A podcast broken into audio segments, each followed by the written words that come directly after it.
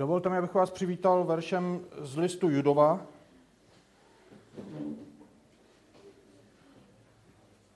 Vám, kdo jste povoláni, milováni Bohem Otcem a zachováni pro Ježíše Krista, milosrdenství, pokoj a láska, ať se vám rozhojní. Pojďme na začátek, kdo můžete povstat a uh, pomodlíme se uh, k našemu pánu.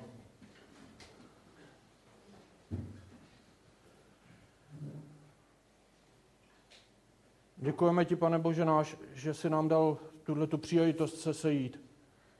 Uprostřed všeho dění, který na nás doléhá. Děkujeme ti, že nejsme v tomto světě sami. Děkujeme ti, že ty jsi naše naděje. Děkujeme ti, že my nemůž, nemusíme doufat v knížeta, že nemusíme doufat v člověka, ale že doufáme v hospodina zástupů. Že máme naději v Bohu živém, který je spasitelem všech, zvláště pak těch, kdo v něho věří. My v tebe věříme, my to vyznáváme, pane, a dáváme tak svoji důvěru do tvých rukou. Prosíme tě za ty, kdo tady s námi dnes nemůžou být, Prosíme tě, aby ty si požehnal i na ostatních místech, kde se lidé scházejí k oslavě tvého jména. Děkujeme ti, že ty jsi s námi a děkujeme ti, že ty jsi veliký. A přesto nám rozumíš. Děkujeme ti, že jsi pán. Amen. Dnes budeme slavit společně večeři páně. A také eh, dnes eh, složí členský slib eh, sestra Vlaďka Novotná, tak jsme rádi, že Vlaďka je mezi námi, že se zapojila do služby na stanici na Teplické, tak jsme za ní Pánu Bohu vděční.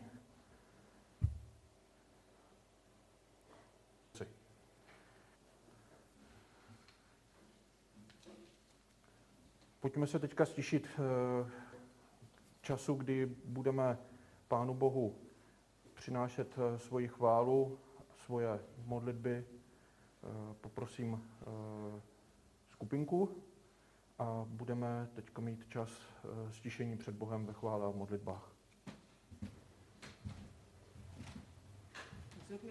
Jsem Vaťka Novotná, jsem tady ve sboru už od deseti let Tenkrát mě jsem přivedli rodiče.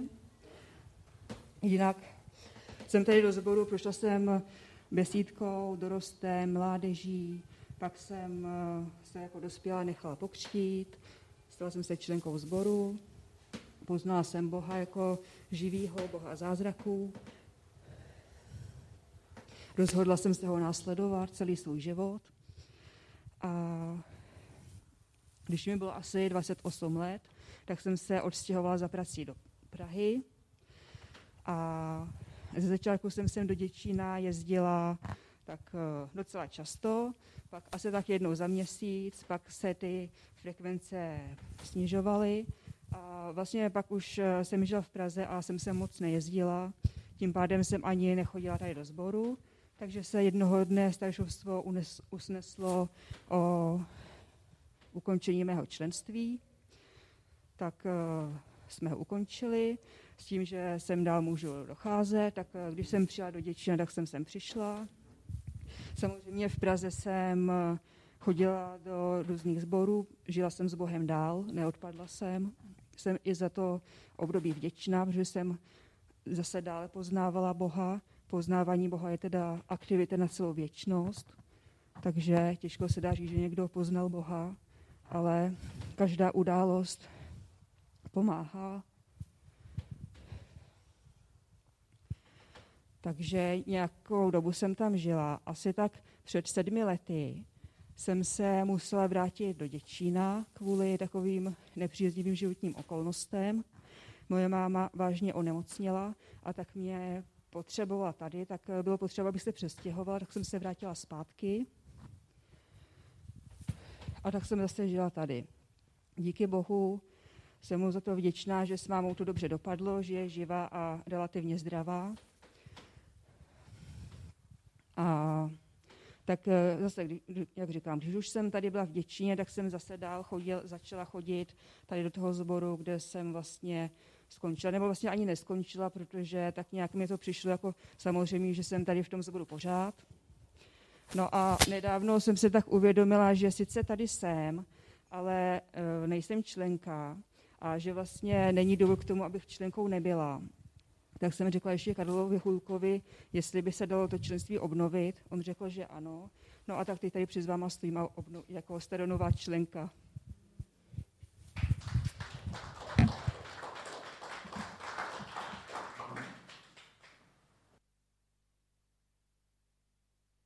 Děkujeme. My jsme eh, teď právě v této době na staršostu zvažovali, jakým způsobem vlastně vlačku jakoby přijmout zpátky a nechtěli jsme to udělat jenom tím, že ji jako znovu napíšeme do matriky, eh, když předtím byla, eh, jako nebylo kam ji převést do, do jakoby jakého sboru církve do Prahy, proč je do jiného sboru a tam to bylo asi s členstvím trochu jinak, tak tak teď jsme říkali, nebudeme ji jenom zapisovat do matriky, rádi bychom opravdu um, i jako sbor uh, ji znovu takhle veřejně přivítali mezi námi. Takže já teď poprosím uh, bratra kazatele Libora Trousela, aby uh, vedl ten členský slib. Tak já. Já vám přeji boží pokoj. Hodí se to i v ten adventní čas, kdy jsme v takovém očekávání a je to čas, kdy očekáváme k, mm, příchod Krista sami, ale také i jako společenství.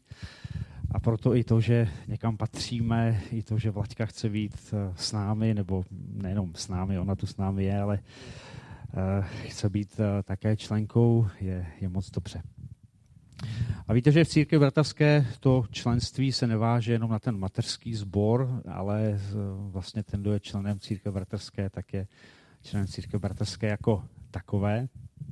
A proto eh, i to obnovení toho, eh, toho slibu a je to také příležitost eh, potom vyprosit vlaďce požehnání a tak dále. Tedy, bratři a sestry, písmo říká, že křtem Bůh pečetí naše spojení s Kristem a s jeho tělem a tím se stáváme součástí Kristovy církve ale potom nás také Pán Bůh připojuje k nějakému konkrétnímu sboru, nějaké konkrétní církvi. A vlastně to, co jsme kdysi u křtu eh, slibovali eh, Pánu Ježíši, tak eh, potom také vyjadřujeme nějakým, nějakým konkrétním členstvím. A tak proto, milá Vlaďko, Kristus tě v našem společenství připojil k sobě, ke svému tělu, ke svému lidu. Vstupuješ tedy nyní do smlouvy s touto větví obecné Kristovy církve, s církví bratrskou. A tak se svobodně zavazuješ, že budeš usilovat o to, abys milovala hospodina svého Boha i své blížní a zachovala věrnost svému spasiteli a pánu Ježíši Kristu.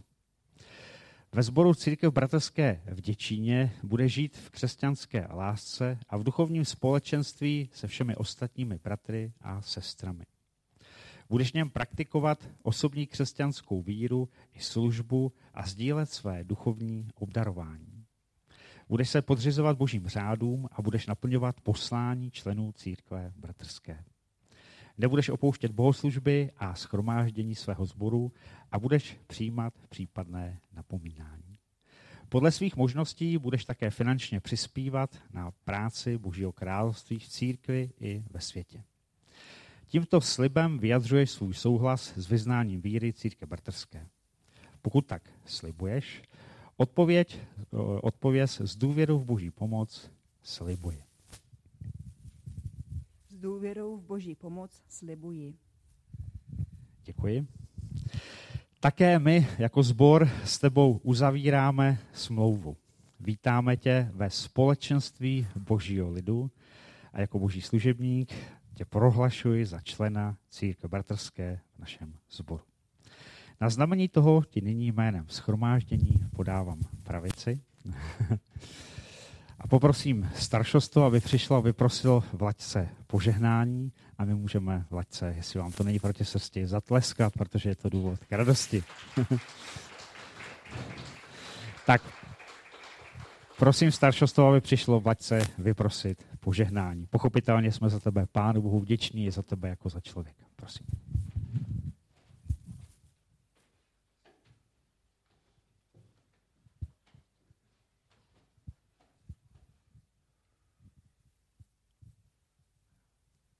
Pane Bože, my ti děkujeme za Vlaďku. Děkujeme ti za to, že ona mohla poznat tebe, že se mohla stát tvým dítětem, že mohla vyrůstat v tomhle sboru. A děkuji ti za to, že teď uh, může uh, zase, že my s ní teď můžeme znovu obnovovat tuhle smlouvu. Děkuji ti za to, že jsi ji povolal, že, jsi, uh, že se tak mohla zapojit do služby. Děkujeme ti za to, že jsi s ní v každém okamžiku jejího života. A taky vyprošujeme tvoje požehnání a prosíme tě, aby ty si ji vedl, aby ty si ji chránil, aby ty si ji dával moudrost, aby si ji tak, pane, zahrnoval vším, co potřebuje, aby tak její život mohl přinášet požehnání. My ti za to děkujeme, že ty se k tomu přiznáváš. Amen. Chválím tě, pane Ježíši, za to, že zde můžeme stát jako tvoje děti, kteří zhlíží k tobě jako k naší naději. Děkuji ti za to, že i Vlaďka se nechtěla dívat z dálky na náš sbor, ale že se chtěla stát součástí. Já ji znám od malička, od besídky, pane, od dorostu. Viděl jsem její růst, její život a tak ti i já děkuju za to, že tě mohla poznat jako spasitele a zachránce svého života, pane.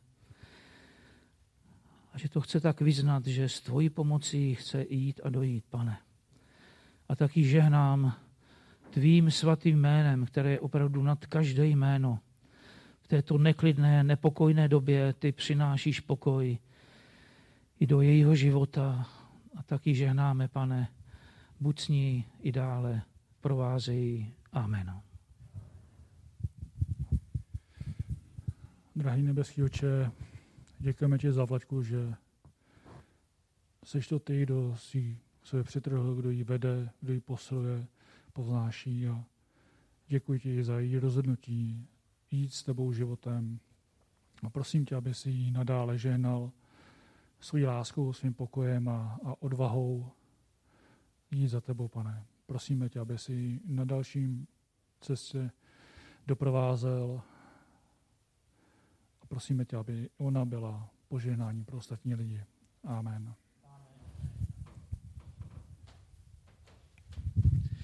Pane Ježíši, já ti také děkuji moc za Vlačku a tak ti Vlačko žehnám ve jménu Ježíše Krista, aby to byl Pán Ježíš, kdo tě povede a s kým ty budeš a budeš naplňovat jeho vůli ve tvém životě. Amen. Tak já jsem moc rád, že můžu být zase s vámi, jako každou čtvrtou kalendářní neděli. A eh, jak už jsem řekl, tak jsme eh, v tom adventním čase, Eh, nevím, jestli jste lidé, kteří nějakým způsobem mají den jako den, nebo jestli jste spíš lidé, kteří sledují ty zvláštní dny, svátky, víkendy, tak pro někoho je to takové i zvlášť významné, byť tedy každý rok čekáme na Pána Ježíše, jestli to nebude tento rok, kdy přijde, nebo ten příští rok, a já většinou, když jsem jedu na biblickou nebo na eh, bohoslužbu, tak eh, parkuju tady dole u řeky a většinou přijedu o něco dřív, tak eh, jsem tam dneska chvilku postával, modlil se, koukal a všiml jsem si, že tady máte také otužilce, kteří tady plavají v řece, tak jsem si říkal, že bych si možná netrouf ani v létě, na tož, na tož teď. A tak jsem si říkal, jak jsou stateční. A uvědomil jsem si, že každý máme nějaké svoje mm, přesvědčení, eh, víru. Eh, ti lidé zřejmě chtějí nějak eh, být stateční, co se týká svého těla, tak se otužují a plavou tam. Takže pak jsem je sledoval, jestli je to lepší být v té vodě, kde je asi taky zima, anebo na tom břehu. Zdálo se mi to, že to je úplně stejné. a Věřím, že my jako křesťané, jako boží děti, eh, se máme také nějak připravovat. kdo jste tady otužilci, tak možná taky můžete plavat, ale to naše, ta naše příprava je spíš duchovní než, než fyzická. A advent jako čas očekávání na Kristův příchod, tak nevím, jestli máte nějaké duchovní cvičení, které si třeba děláte, abyste se nějak posouvali v vztahu ke Kristu. Ale vzpomněl jsem si v tomto čase na jednoho bratra, který už zemřel, byl to bratr z Letínovského sboru, který měl přes 90 let a vždycky, když jsem ho chodil navštívit, tak on se na mě podíval takovým jako laskavě kárajícím způsobem a vždycky mi řekl, bratře kazateli, připravujete se na setkání s Kristem? No tak eh, co máte jako kazatel říct, zejména takovému váženému bratrovi, kdybych eh, se řekl, že nepřipravuju, tak to nevím, jestli mě tam ještě pustil. A, a, a on v té době už jenom ležel a v podstatě mi to říkal vždycky, že se stále připravuje, že se stále připravuje. A potom jsem za ním jednou přišel, on říká, už jsem připravený. A v tom týdnu zemřel a pán Ježíš si ho vzal k sobě. A já bych chtěl dneska mluvit na jeden takový text, který eh, vypráví pán Ježíš. Je to eh, podobenství, které máme zapsáno v Matoušovu evangeliu ve 13. kapitole. A pán Ježíš to podobenství eh, vypráví o božím království. A jistě jste zjistili z Bible, z písma, že možná naše představy o Bohu nebo naše představy o tom, jak věci mají fungovat v Božím království, jsou častokrát jiné, než eh, jak si to představuje Bůh sám, a protože to je jeho království, tak eh, on si ty pravidla může určit, jak chce on sám. A je to podobenství o plevelu mezi pšenicí. A to podobenství jistě znáte, navíc eh, pro nás kazatele to podobenství má jednu výhodu, a totiž, že to podobenství potom učeníkům vykládá sám Ježíš, No takže eh, já vlastně to můžu jenom přečíst a, a nemusím k tomu nic říkat a těžko to může někdo spochybnit, když to říká Ježíš, no tak, tak eh, se o to nemusíme nějak zvlášť přijít, jestli ten výklad je správný nebo špatný. Víte, že podobně je to také s podobenstvím o rozsévači, kde pán Ježíš mluví na to téma a potom učedníci se ptají, a co to teda znamená, a on jim to vysvětluje. Nicméně to podobenství, eh, eh, jak už jsem řekl, je o božím království, ale je také o posledních časech, které tam Ježíš zmiňuje a tak pojďme si ten text přečíst, tedy Matouš 13, 25. Ježíš jim předložil jiné podobenství. Království nebes je podobné člověku, který na svém poli zasel dobré semeno. Zatímco lidé spali, přišel jeho nepřítel. Rozesel mezi pšenici plevel a odešel. Když pak osení vyrostlo a nasadilo na klas, ukázal se i plevel. Přišli otroci toho hospodáře a řekli mu, pane, co pak si nezasel na svém poli dobré semeno? Odkud se tedy vzal plevel? On jim odpověděl, nepřítel člověk to udělal. A otroci mu řekli, chceš tedy, abychom šli a pozbírali jej? On však řekl, ne. Abyste snad při sbírání plevele nevytrhli z kořenů spolu s ním i pšenici. Nechte, ať obojí roste spolu až do žně a včas žně řeknu žencům. Nejprve pozbírejte plevel a svažte ho do otýpek, abyste jej zcela spálili. Ale všenici schromážděte do mé stodoly. Tak eh, tolik z toho textu, to podobenství je známé, ale tak, jak už to bývá eh, na tom, kdy pán Ježíš něco říká, tak eh, je tam v tom mnoho takových věcí, eh, kterých bych nazval skoro až fascinující, protože možná, kdyby my jsme měli říct nějaké podobenství o Božím království, tak by to bylo něco úplně jiného. To první, co je zvláštní, je to tvrzení, které tam čteme, a totiž, že Boží království v tomto čase není dokonalé. Nevím, jestli vás to překvapuje nebo nepřekvapuje, ale přiznám se, že když jsem jako mladý člověk a později mladý křesťan, někdy v 23 nebo 24, přišel do církve, jak říkáme, ze světa, tak eh, po čase já jsem byl velmi překvapený, protože moje myšlenka byla taková, já, zlý člověk ze světa, přicházím do úžasné církve bratrské, tehdy v Litvínově, kde bude jakési schromáždění andělů a já to tam budu kazit svojí přítomností. A později jsem zjistil, že to není úplně tak dokonalý. A pro mě to bylo překvapující, protože e, ta moje myšlenka byla, že když se někde schází boží lid, když se někde schází křesťané, když se někde schází lidé, kteří vyznávají, že milují Krista, že jsou Kristovi, tak vlastně to bude něco úplně jenom úžasného a krásného. Ale tady čteme v tom podobenství, že boží království, které bych nestahoval jenom třeba na církev, ale církev tam pochopitelně patří, tak v tomto čase prostě dokonalé není. To je první taková věc, která, kterou z toho podobenství máme vyčíst. A roste společně pšenice a roste společně plevel. Druhá taková myšlenka, která je opět zarážející, je to, jednak jak se to mohlo stát vůbec, to pán Bůh jak se jakoby dopustil. Ale další zarážející věc je, proč nějak nezasáhne. Ale k tomu se ještě dostaneme. To podobenství, to, proč se to stalo, tam zapsáno není a samozřejmě je to jedna část Bible, v tom kontextu musíme vzít v úvahu jiné texty, ale je to zvláštní, my tam čteme akorát takovou poznámku, zatímco lidé spali, tak eh, přišel ten nepřítel, v tom vysvětlení pána Ježíše čteme, že ten nepřítel je ďábel, který tam zasel cosi a odešel. A teď to tam společně roste.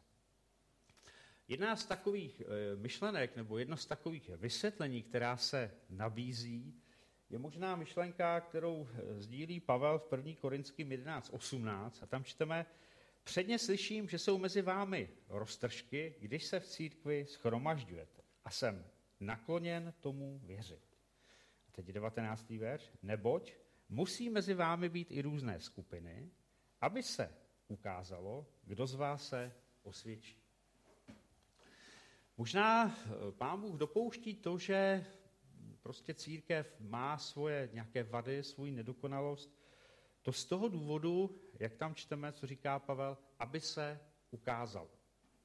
Je to takový zvláštní obrat. Víte, že eh, už v knize Genesis čteme o stromu poznání dobrého, zlého, o, o stromu života. Někdy tak jako bádáme skoro až filozoficky, a proč ten strom tam byl, a proč teda to pán Bůh ten dopustil a nějaké takové složité konstrukce. Ale věřím, že jedno z vysvětlení je, aby se ukázal.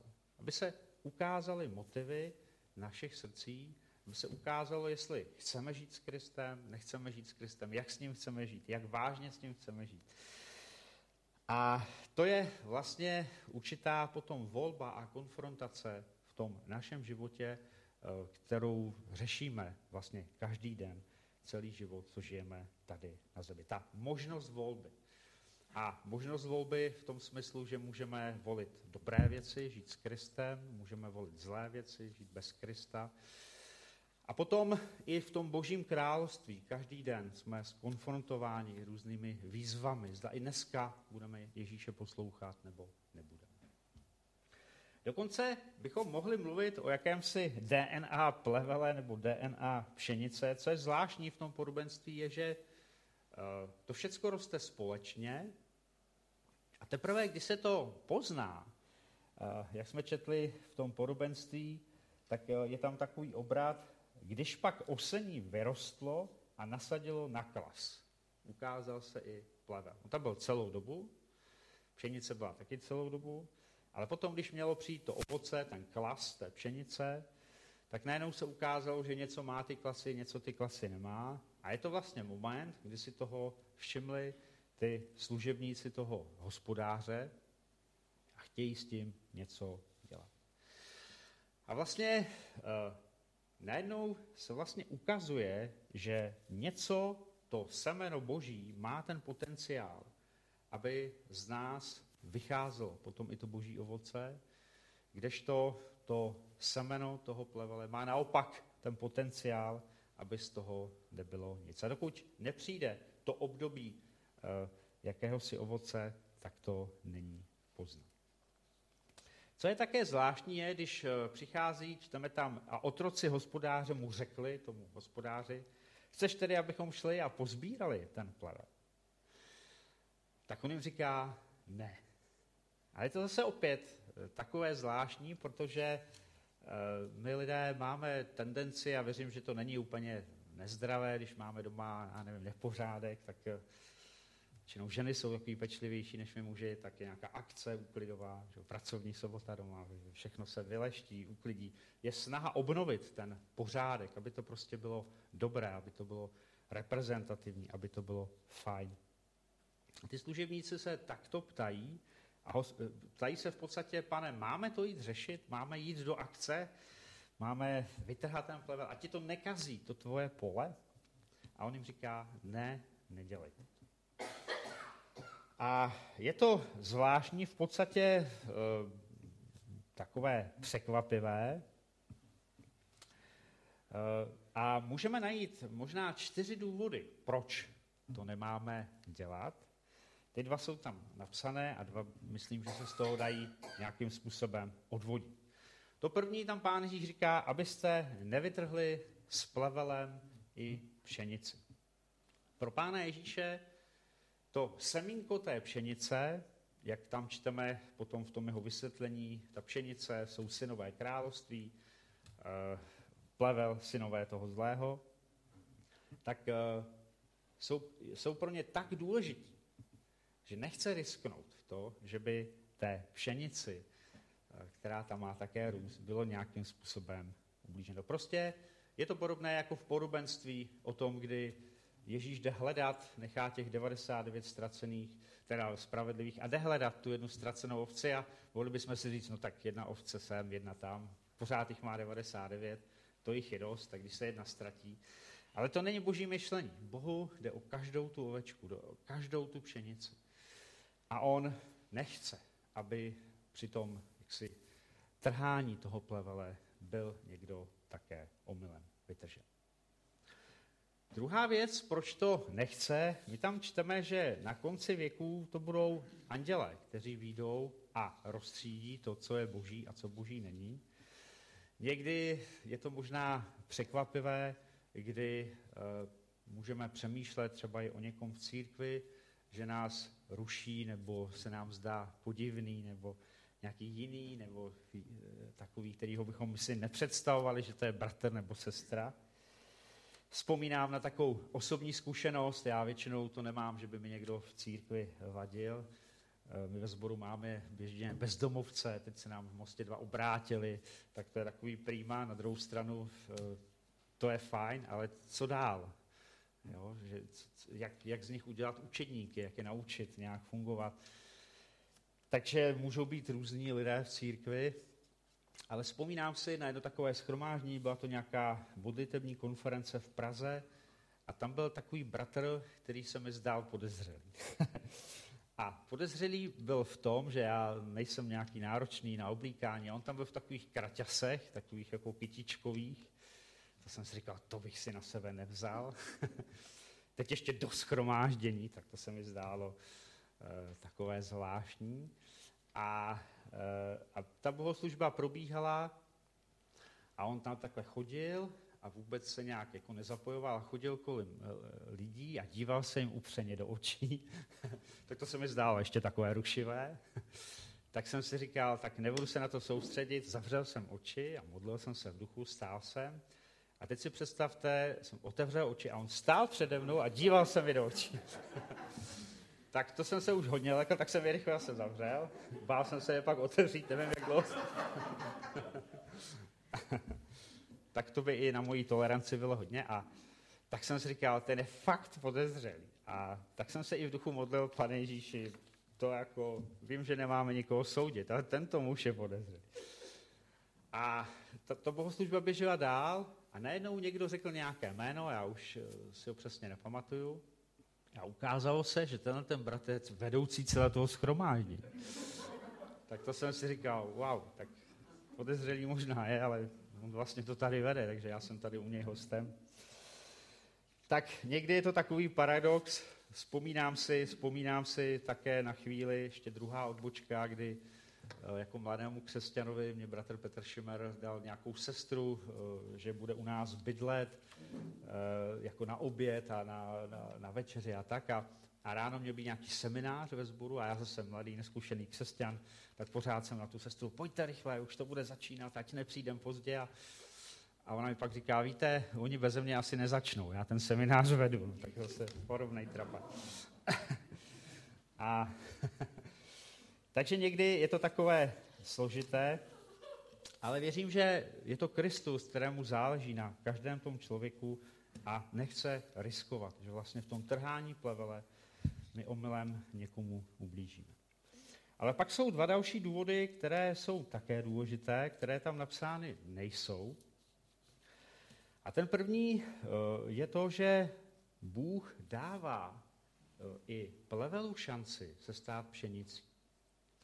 Nevím, jestli vy jste byli pšenicí jaksi od narození. Já určitě ne. Já jsem podstatnou část života žil jako plevel. A, a, a jsem vděčný, že vlastně já jsem dostal milost skrze Pána Ježíše jste stát pšenicí. A já věřím, že to je nabídka, kterou Bůh dává vlastně každému člověku. Prostě dokud nepřijde konec, tak každý člověk má šanci být zasažený Kristem a stát se božím dítětem. Eh, to, co je běžné, nebo to, co tady takto čteme na našich zahrádkách, možné není. Že? Když tam necháte plevel, necháte ho tam hodně dlouho, tak většinou se z něj pšenice nestane a zaroste vám celá zahrada. Ale u Boha není nic nemožného. On i z plevele může udělat pšenici. A ten poslední důvod, proč nemáme zřejmě uh, trhat ten plevel, je to, že i naše vlastní motivy jsou nějakým způsobem s tím plevelem konfrontovány. Právě v té konfrontaci my se učíme ten náš křesťanský způsob života. Ono, když je to tak, že všichni s náma jenom souhlasí a tak, tak to je poměrně jednoduché žít nějak jako zbožní. Ale v té chvíli jsme konfrontováni, tak, eh, tak naše srdce potom uh, nějakým způsobem se bouří a je to pro nás uh, náročnější a tam se ukáže, jak to s námi je. Možná takový text, který s tím souvisí, Matouš 10, 16, hle, já vás posílám jako ovce mezi vlky, říká Ježíš. Tak uh, jestli máte někdo ovečku, pošlete ji mezi vlky, tak je velmi pravděpodobné, že to je její poslední procházka, protože ty vlci prostě sežerou. Ale Kristus nás takto neposílá, aby jsme byli zničeni. Není to schválně. Ale vlastně je to proto, že my tam žijeme ty naše křesťanské životy a přinášíme evangelium i do prostředí, kam by se normálně nedostal. A ten text pokračuje, čteme tam, buďte tedy obezřetní jako hadi, bezelstní jako holubice. Mějte se na pozoru před lidmi, neboť vás budou vydávat soudům ve svých synagogách, vás budou byčovat. Budou vás vodit před vůdce a krále kvůli mně, abyste vydali svědectví jim i národu. To je ten důvod. Bohu záleží, aby svědectví o Kristu se dostalo ke každému člověku. A když vás obžalují, nedělejte si starosti, co a jak budete mluvit, neboť v tu hodinu vám bude dáno, co máte mluvit. Ne, nejste to vy, kdo mluvíte, ale mluví ve vás duch vašeho otce. Vydá na smrt bratr bratra, otec dítě, postanou děti proti rodičům a připraví je o život. Budou vás všichni nenávidět pro mé jméno, ale kdo vytrvá až do konce, bude spasen. V tom textu je znova ten odkaz na ten konec. Konec je až když je konec a kdo vytrvá do konce, tak ten bude spasen.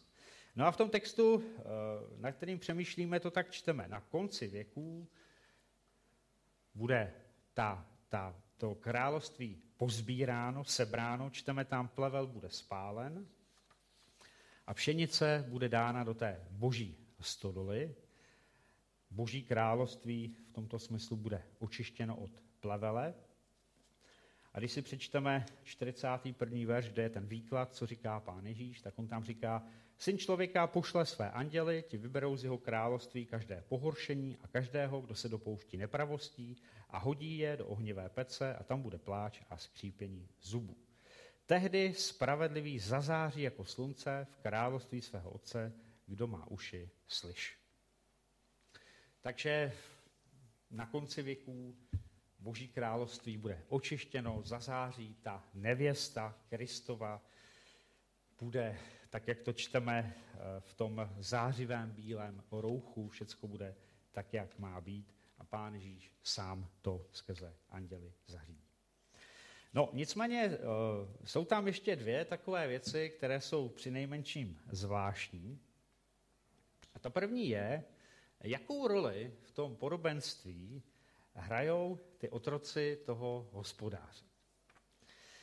Moc se tam o nich nemluví, eh, nebyli u toho sázení. My víme, ať už z podobenství o rozsévači, nebo i tady z toho podobenství, že ten, kdo rozsévá tu pšenici, je Kristus.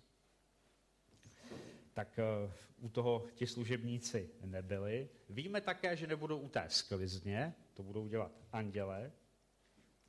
No a tak oni jako kdyby uprostřed toho růstu té pšenice říkají, pane, tak máme teď něco dělat, máme teď zasáhnout. A Ježíš jim opět říká, ne, nedělejte nic, nezasahujte. Tak eh, to může být, řekl bych, frustrující. Mohli bychom si říct, tak co teda máme v té církvi vlastně dělat? máme mi nějaký úkol, když tady vlastně každá ta aktivita, ke které oni se tam jaksi sami nabízejí, jim ten hospodář říká, ne, to, to nedělejte, tím byste uškodili.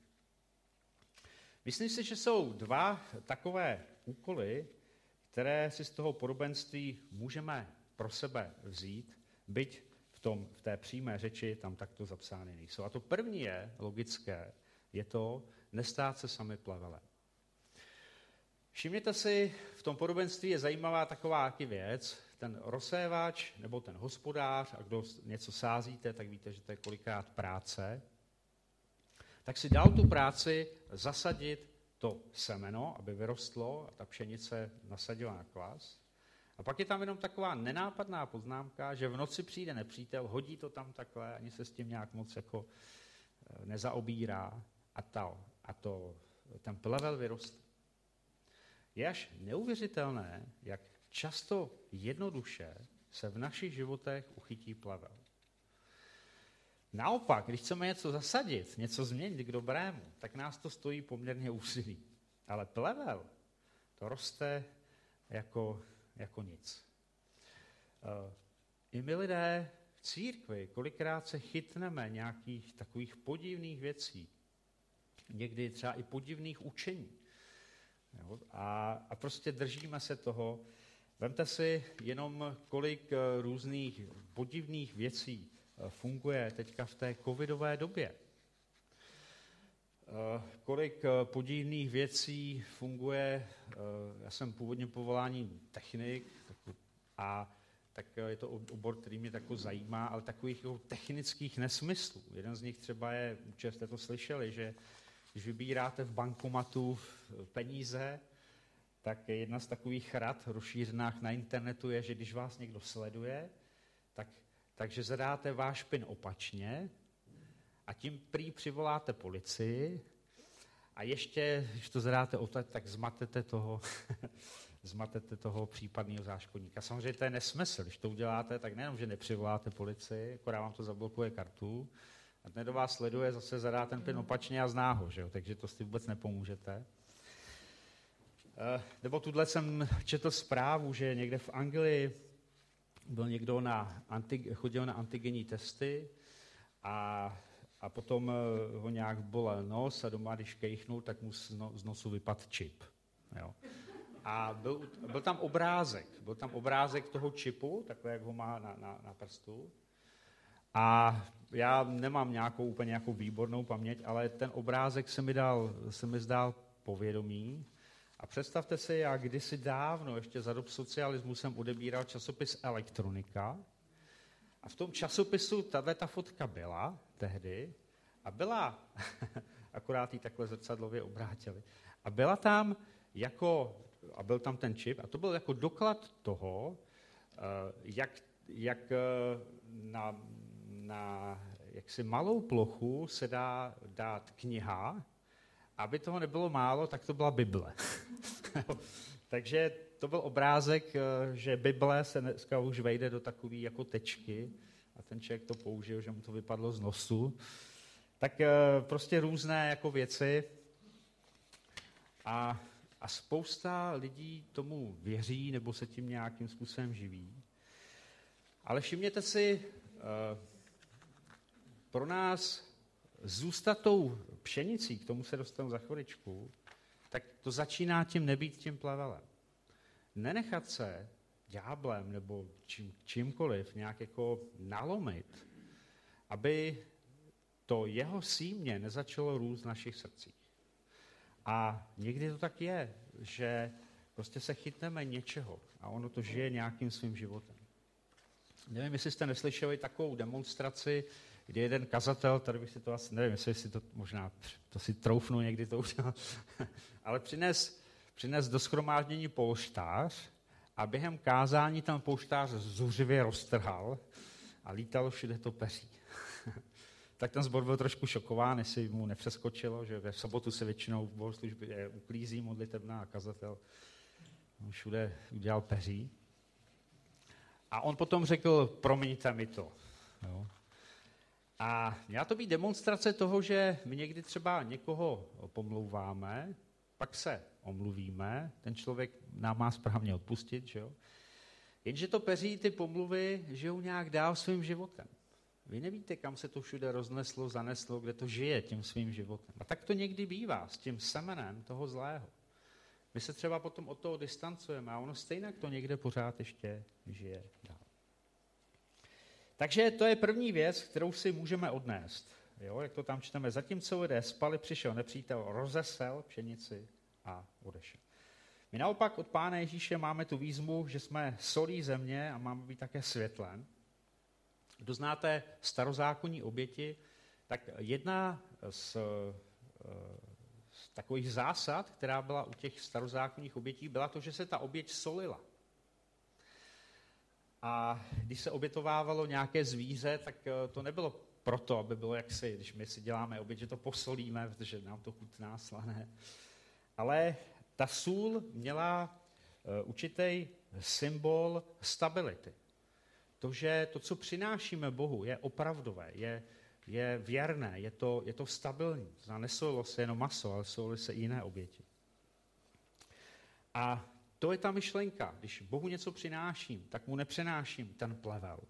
Ale Bůh od nás čeká tu stabilitu, že jsme tou solí. Že to je to, co přinášíme, to konzervování hříchu eh, uprostřed světa. Nešířím hnělobu, ale šířím tu stabilitu v Kristu. No a být světlem, tak to se nemusí vysvětlovat. Pěkně to shrnuje Pavel v Efeským 5.11, kde on říká, Nepodílejte se na neužitečných skutcích tmy. Naopak je nazývejte pravým jménem. To je ta výzva. Nepodílejte se na neužitečných skutcích tmy. Takže to je ten úkol, nebýt plevel. Nenechat se zaplevelit a pokud možno ten plevel nešířit dál. To, co ale je ještě důležitější, je ten druhý úkol, a totiž být tou pšenicí, kterou Kristus zasadil. To je prostě jasné. Víme z těch textů, na konci věku bude sklizeň a ta boží touha je to, aby my, jak tady sedíme, jsme byli sklizeni a dáni do té boží stoly. To je boží touha. O to Kristu jde. A vlastně, když jsme z toho podobenství tam četli, že to nejsme my, kdo jsme zasadili sami sebe, my v podstatě že jo, jsme nespůsobili to, abychom se narodili poprvé ani po druhé. Ale je to Kristus. Tedy ten první úkol v tom, abychom byli pšenicí, za nás dělá Kristus sám. My jsme z boží milosti mohli uvěřit v Ježíše Krista. Z boží milosti jsme se mohli stát božími dětmi. A, a vlastně to moc pěkně schrnuje Jan který říká Janovo evangelium třetí kapitola, kdy eh, za Janem, eh, za pánem Ježíšem přichází v noci Nikodem. A on za ním přichází a říká mu, eh, přijde k Ježíši a říká, mistře, my víme, že jsi učitel, který přišel od Boha. A co mu na to řekne Ježíš? Opět neobvyklá odpověď. Možná by se řekl, tak to je super, někdo si toho všimnul, že jsem přišel od Boha. A Ježíš mu řekne něco v tom smyslu, no to je dobře, že to víte, a ti to úplně, úplně k ničemu. On mu tam říká, Amen, amen, pravím tobě, nenarodil se kdo znovu, nemůže spatřit Boží království. On říká, tak to je dobře, že to víš, ale ty se potřebuješ z Boha narodit. A Nikodém je z toho úplně překvapený. On čekal nějakou pochvalu nebo něco takového. A úplně je z toho překvapený. On říká, jak to mám udělat, už jsem muž v letech, mám se nějak vrátit do života své matky. Ježíš mu to tam vysvětluje.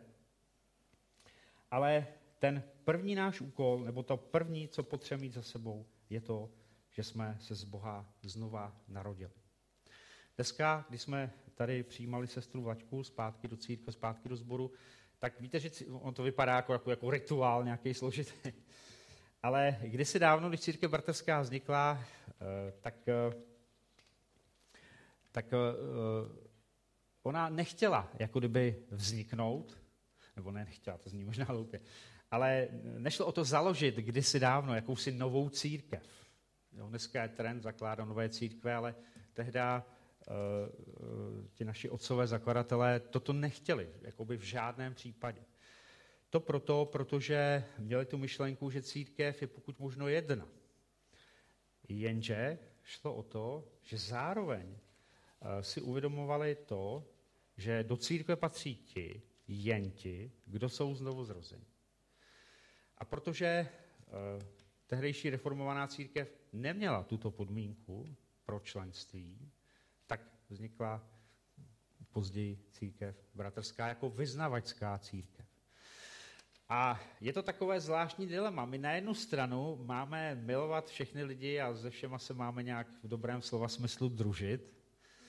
No ale kdo je Kristův, musí být nakonec Kristův to není jenom jako o nějakých sympatích. A všimněte si, že Ježíš, eh, který touží po spáse každého člověka, tak zároveň říká Nikodémovi, musí se znovu narodit, jinak prostě nemáš šanci.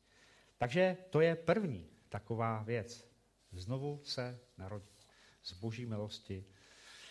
Někdy se také říká e, e, taková ten obrat už se setkal s Ježíšem, je Ježíš ve tvém srdci, patříš mu, je to tvůj pán, můžeš říct, je to tak? To je důležité. A pokud je naše odpověď nevím, tak je něco špatně. No ale potom už jsou dva úkoly, nebo respektive jeden, který je na nás a je v naší moci a opět o něm mluví Jan, nebo Janovo evangelium, říká to Ježíš ve 14. kapitole a ve 21. verši čteme, něco, o čem by se dalo říct, že máme žít v poslušnosti. Když jsme se z Boha narodili, tak pak máme žít v poslušnosti, poslouchat ho. Říkáme, Ježíši, ty jsi pán. Co to znamená, že to je pán? Kdo tedy určuje můj život? Je to Ježíš? A nebo jsem to já a prosím Ježíše, abych si mohl žít tak, jak chci já. A tam čteme, kdo přijal má přikázání a zachovává je, ten mě miluje. A toho, kdo mě miluje, bude milovat můj otec, i já ho budu milovat a dám se mu poznat. Tedy Ježíše miluje ten, kdo zachovává jeho přikázání, kdo ho poslouchá. A to je vlastně úkol. Je to nakonec i to, proč nás Bůh vysvobodil a proč si nás cezí k sobě do nebe. Někdy si říkám, eh, co by dělali v nebi lidé, kteří s Bohem nechtějí žít? co by tam dělali, protože tam už bude jenom Bůh. tak to muselo být, to skoro by byl jako trest pro ně. A ta volba, nebo ta, ten trénink, ty ochoty žít s Ježíšem tady, tak uh, potom je ta vlastně stupenka do toho nebe, jestli o to vůbec stojím. Žít v poslušnosti, říká pán Ježíš. No a potom je něco, co souvisí s tím naším podobenstvím, Zase to říká pán Ježíš, zůstaňte ve mně, já ve vás, jako ratolest nemůže nést ovoce sama od sebe, zůstane-li při kmeni, tak ani vy nezůstanete-li při mně. Já jsem vinný kmen, vy jste ratolesti, kdo zůstává ve mně a já v něm, ten nese hojné ovoce. A sestry, někdy tak jako přemýšlíme, jak to udělat, aby jsme byli užiteční, aby jsme nesli nějaké ovoce. Ale ten recept je úplně jednoduchý. Když jsme s Kristem, tak nakonec to ovoce přijde. To je jako s tou pšenicí. Když zasadíte zrničko pšenice, tak co z toho vyroste? Co myslíte? prostě vyroste pšenice, vyroste to automaticky, protože to, to semínko je té pšenice. Ale my někdy v našich životech si říkáme, co se mnou bude. A jsme tak trošku na pochybách. No ale když žiješ s Kristem, tak nakonec nic jiného než boží ovoce z toho být nemůže. Prostě protože o to se stará Kristus.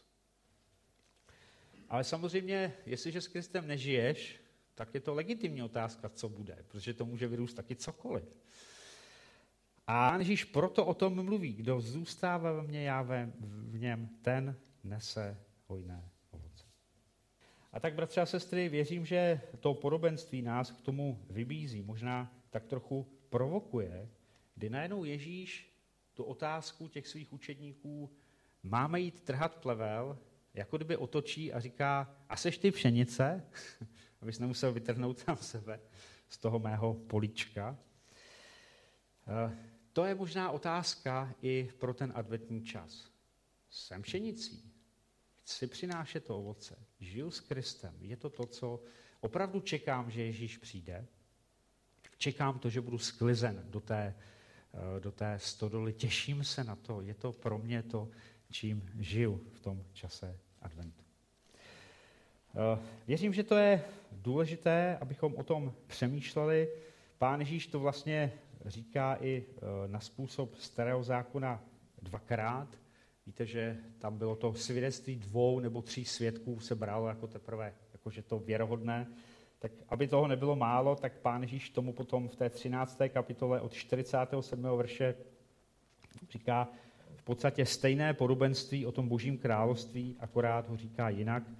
Matouš 13.47 říká tady, anebo je království nebeské jako síť, která se spustí do moře a zahrne všechno možné. Když je plná, vytáhnou ji na břeh, sednou si a co je dobré, vybírají do nádob, co je špatné, vyhazují ven. Tak to bude i při skonání věku. Výjdou andělé, oddělí zlé od spravedlivých, hodí je do ohnivé pece, tam bude pláč a skřípění zubů. Boží království, někdy možná církev, možná zbor, ne v Děčíně, ale v Mostě určitě, kde je všechno možné. Před minulou neděli jsme dělali v rámci bohoslužby sbírku ponožek. Nevím, jestli jste dělali někdy sbírku ponožek, je to takové neobvyklé, ale je to proto, protože tam máme bezdomovce a tím, že přichází zimní období, tak eh, zatímco pro nás jsou důležité třeba jiné věci, nějaké duchovnější, tak pro ty naše bezdomovce jsou důležité zrovna třeba ponožky. A nikdy mi nenapadlo, že v rámci bohoslužby budu organizovat sbírku ponožek. Prostě v Božím království, jak to tady čteme, se někdy zahrne, zatáhne do té sítě všechno možné. A my někdy si říkáme, je to dobře, není to dobře, je to špatně. Samozřejmě ti vedoucí, to staršostvo se musí nějak poradit, že jo, co, co, co může být, co už se tam třeba nehodí. Ale znova tady čteme, na konci věků to opět rozstřídí anděle a ti řeknou, jo, to bylo fajn. A toto možná jste mysleli, že to fajn a fajn to není, protože boží slovo to vidí jinak. A tak, eh, abych to schrnul, schrnul takové jenom myšlenky. První, pšenice i plevel roste společně do skonání věků. Nemělo by nás to vykolejit. Naopak, tím, že církev třeba není dokonalá, tak vlastně potrhuje Boží slovo jako pravdě. Druhá důležitá myšlenka, dobrá sedba je opravdu dobrá. To, co dává Kristus, je opravdu dobré. A má to ten potenciál, má to to DNA přinést to dobré ovoce. Někdy to není vidět hned, někdy to je po letech, někdy si říkáme, ty, co z toho bude, ale je-li to boží, tak to přinese boží ovoce. Prostě to není možné jinak. A to je něco, to je víra, kterou si potřebujeme zachovat. Zasadili jsme, Pán Bůh zasadil na našich životů, věřme, že to přinese dobré ovoce. Třetí pšenici si rozstřídí Pán Ježíš sám skrze anděli. Naše třídění, ať už je to přijímání do církve, vylučování církve, máme to dělat. Věřím, že kázeň patří do církve, ale to finální slovo nemáme my ani staršostvo, ale Kristus. To je veliká milost, protože to bych se bál někoho ze sboru vyloučit a možná i přijmout, ale je to nakonec Kristus, který to buď potvrdí, anebo to rozhodnutí změní, protože to království je království jeho. To čtvrté, ty můžeš být a máš šanci být pšenicí. To je veliká milost. Pokud se necítíš jako pšenice, nebo já nevím, tak Pán Bůh tu šanci nabízí každému. On má tu moc proměnit život každého člověka. A, eh, a možná takové pozbuzení výhledu, možná eh, někdy si říkáme, co já, co já jsem to za pšenici. Ale čteme tam, že na konci věku opravdu to boží království zazáří. Někdy máme dojem, že září všechno možné kolem nás a my to nějak zkomíráme, a, ale boží království zazáří, protože Kristus bude uprostřed. Tak jak máme jednu svíčku, to znáte, takový tu, tu symboliku a tady ty věci, že jo, tak svíčky přibývají během adventu. A myšlenka je, že bude přibývat ta boží přítomnost, že bude přibývat to boží světlo, až najednou přijde Kristus a bude plnost světla a zazáří potom jeho království. A úplně poslední, eh, boží království, Kristus jako král toho království, dává šanci každému člověku. To je opravdu velkoryse. Každý, ať jsi aktuálně pšenice nebo plevel, máš naději být s Kristem. Máš naději být zasažen, máš naději znovu zrození, máš naději přinést boží ovoce a být potom v té boží stodole. Amen. Tak já bych se rád modlil, jestli to nevadí. Pane Ježíš Kriste, tak ti děkujeme, že i v tom adventním čase můžeme přemýšlet nad podobenstvím, které ty si sám pověděl a taky si ho sám vyložil. Pane, můžeme přemýšlet na tom, jak je to možné nebo nemožné, ale děkujeme ti, že ty jsi králem Božího království. Děkujeme, že jsi to ty, kdo určuje ty pravidla, ne my. A pane, věřím, že ta vybídka, aby my jsme byli tou pšenicí a nešířili plavel, je i pro nás v tomto čase, že je i tady pro eh, každého z nás, pro děčínský sbor, pro mě. A tak eh, prosím tě, pane, smiluj se nade mnou, odpust, kdykoliv jsem šířil plevel a nějaké, nějaké třeba věci, které nebyly z tebe, tak je mi to líto a, a uvědomuji si, že i uh, třeba milost pokání, kterou nám dáváš, kolikrát nesmaže všechny ty důsledky a tak se smiluj. Ale děkuji ti za to, že ty nabízíš tu milost každému člověku a, a že vyhlížíš, kdo se ještě obrátí, aby mohl být na konci věku sklezen do té tvé stodoly. Tak ti za to patří sláva.